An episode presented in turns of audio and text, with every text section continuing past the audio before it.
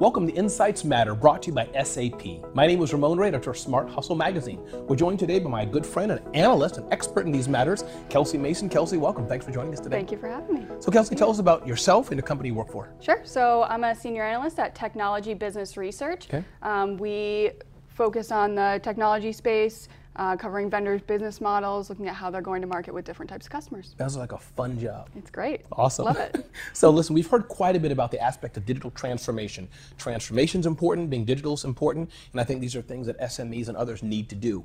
But you have a kind of different spin on that. Tell me about that. Yeah, so I think, you know, especially for small businesses, digital transformation can be incredibly daunting. Mm-hmm. Um, so, you know, the way I look at it, SMBs really need a more incremental, targeted approach, more like an evolution. Mm-hmm. They just don't have the resources to take on these large scale transformations that maybe some of their uh, larger peers are. So, you know, I think if you look at digital transformation, don't be scared of it if you're a small business. Mm-hmm. Um, start with an outcome. What do you really want to get out of digital transformation? Because it's really not about just implementing new technology. That's part of it, Right. but that shouldn't be the driving force. And you know, when we when we talk to a lot of small businesses, um, they come back with outcomes like we want to grow revenue, Right. we want to grow our customer base, um, we want more brand awareness. But I think what all of that really comes down to is a relentless focus Mm-hmm. on the customer, and that's what um, TBR is really calling the business of one. Interesting. And do you find that many smaller businesses,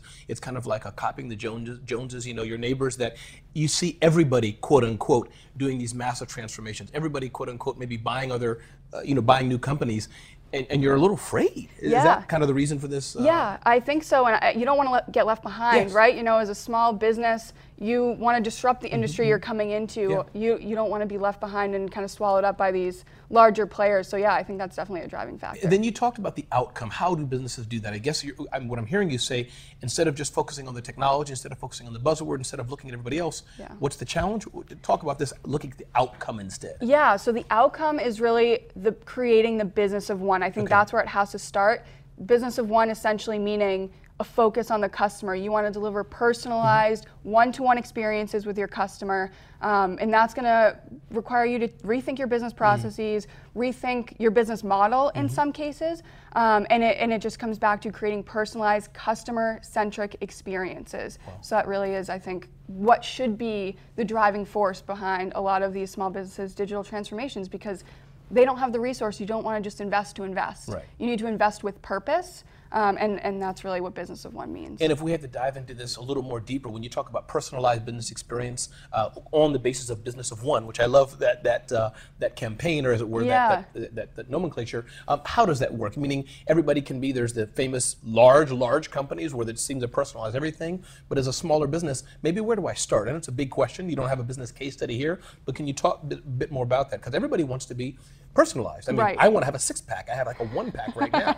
so how do we get into the aspect of being personalized? How would you say that? Yeah, and you know, for small businesses, I think it's really accentuating a differentiator they already have. If you think about a large enterprise, a lot of times they can lose connection with the mm-hmm. customer, whether it's because they're using partners more and so they're losing that one-on-one connection, or whether it's just because they're focusing on so many things mm-hmm. that gets lost. For small businesses, they have to focus on the Yes. customer. And there's a lot of, I think, accessibility that comes with a small business and a lot of agility that um, digital transformation can just help accentuate that. So start with what you're good at, mm. really, I think is a great place to start. And start with um, defining that outcome and, and rethinking how you can take what you're good at and just make it a little bit more personal. I like that. So I guess the aspect is you're saying we don't have to wholesale change No. everything we're doing in the business. It doesn't have to be even, and again, even though AI, machine learning, these things are so important. Yeah. But you're saying maybe pause on doing all of that and just drill down what's the one thing your customers like? What are they saying? We love how you're doing it, use technology to do that better. Woo, Yeah. that was a lot. Those are my words, but is that is that kind of what we're talking about? Yes, and I think that's why Business of One is so important right now, Mm. is because we have all of these technological forces coming together at the same time. You mentioned them AI, IoT. I think virtual reality Yeah. Is a new way people can engage with their customers. More kind of disruptive, emerging technology like blockchain, um, flexible manufacturing. Augmented reality as well. Augmented reality, yeah, those are all things that are coming together, and we're starting to see some of those be surfaced within the business applications that small businesses are using. And so that's a great place, I think, to start. Um, and it really helps, I think, create the business of one because a lot of those technologies have personalization baked in. That's what they're going to be good for. Um, so yeah, I think you can get get closer to your customers with using a lot of those technologies. So I'm going to ask you a very tough question, a political Okay. question, Kelsey. Here we go. Oh, no. Okay. So, the aspect of how do we balance the aspect of scaling, going fast, transforming, which businesses have to do at some point, versus take it easy, take it a step slower possibly, and focus on the customer, focus on that one thing. Any way you can guide us, how do we balance that? Because again, the executives, the business owners watching us, Yeah. they want to scale, they want to grow, but yet we're saying you don't have to panic. How do we balance that? Yeah, so I heard actually a couple of great quotes today that I think are super applicable to small businesses. So the first one is um, change now while you can Mm. before you have to. So do it now. It, it's scary, Yes. but don't let that, the other quote was, don't let the anxiety get in the way of opportunity. There's a huge opportunity now to take advantages of these technologies and to, to grow and change. And I think those are, you know, two really applicable quotes that SMBs should live by, especially as they look at technology and, and it's daunting.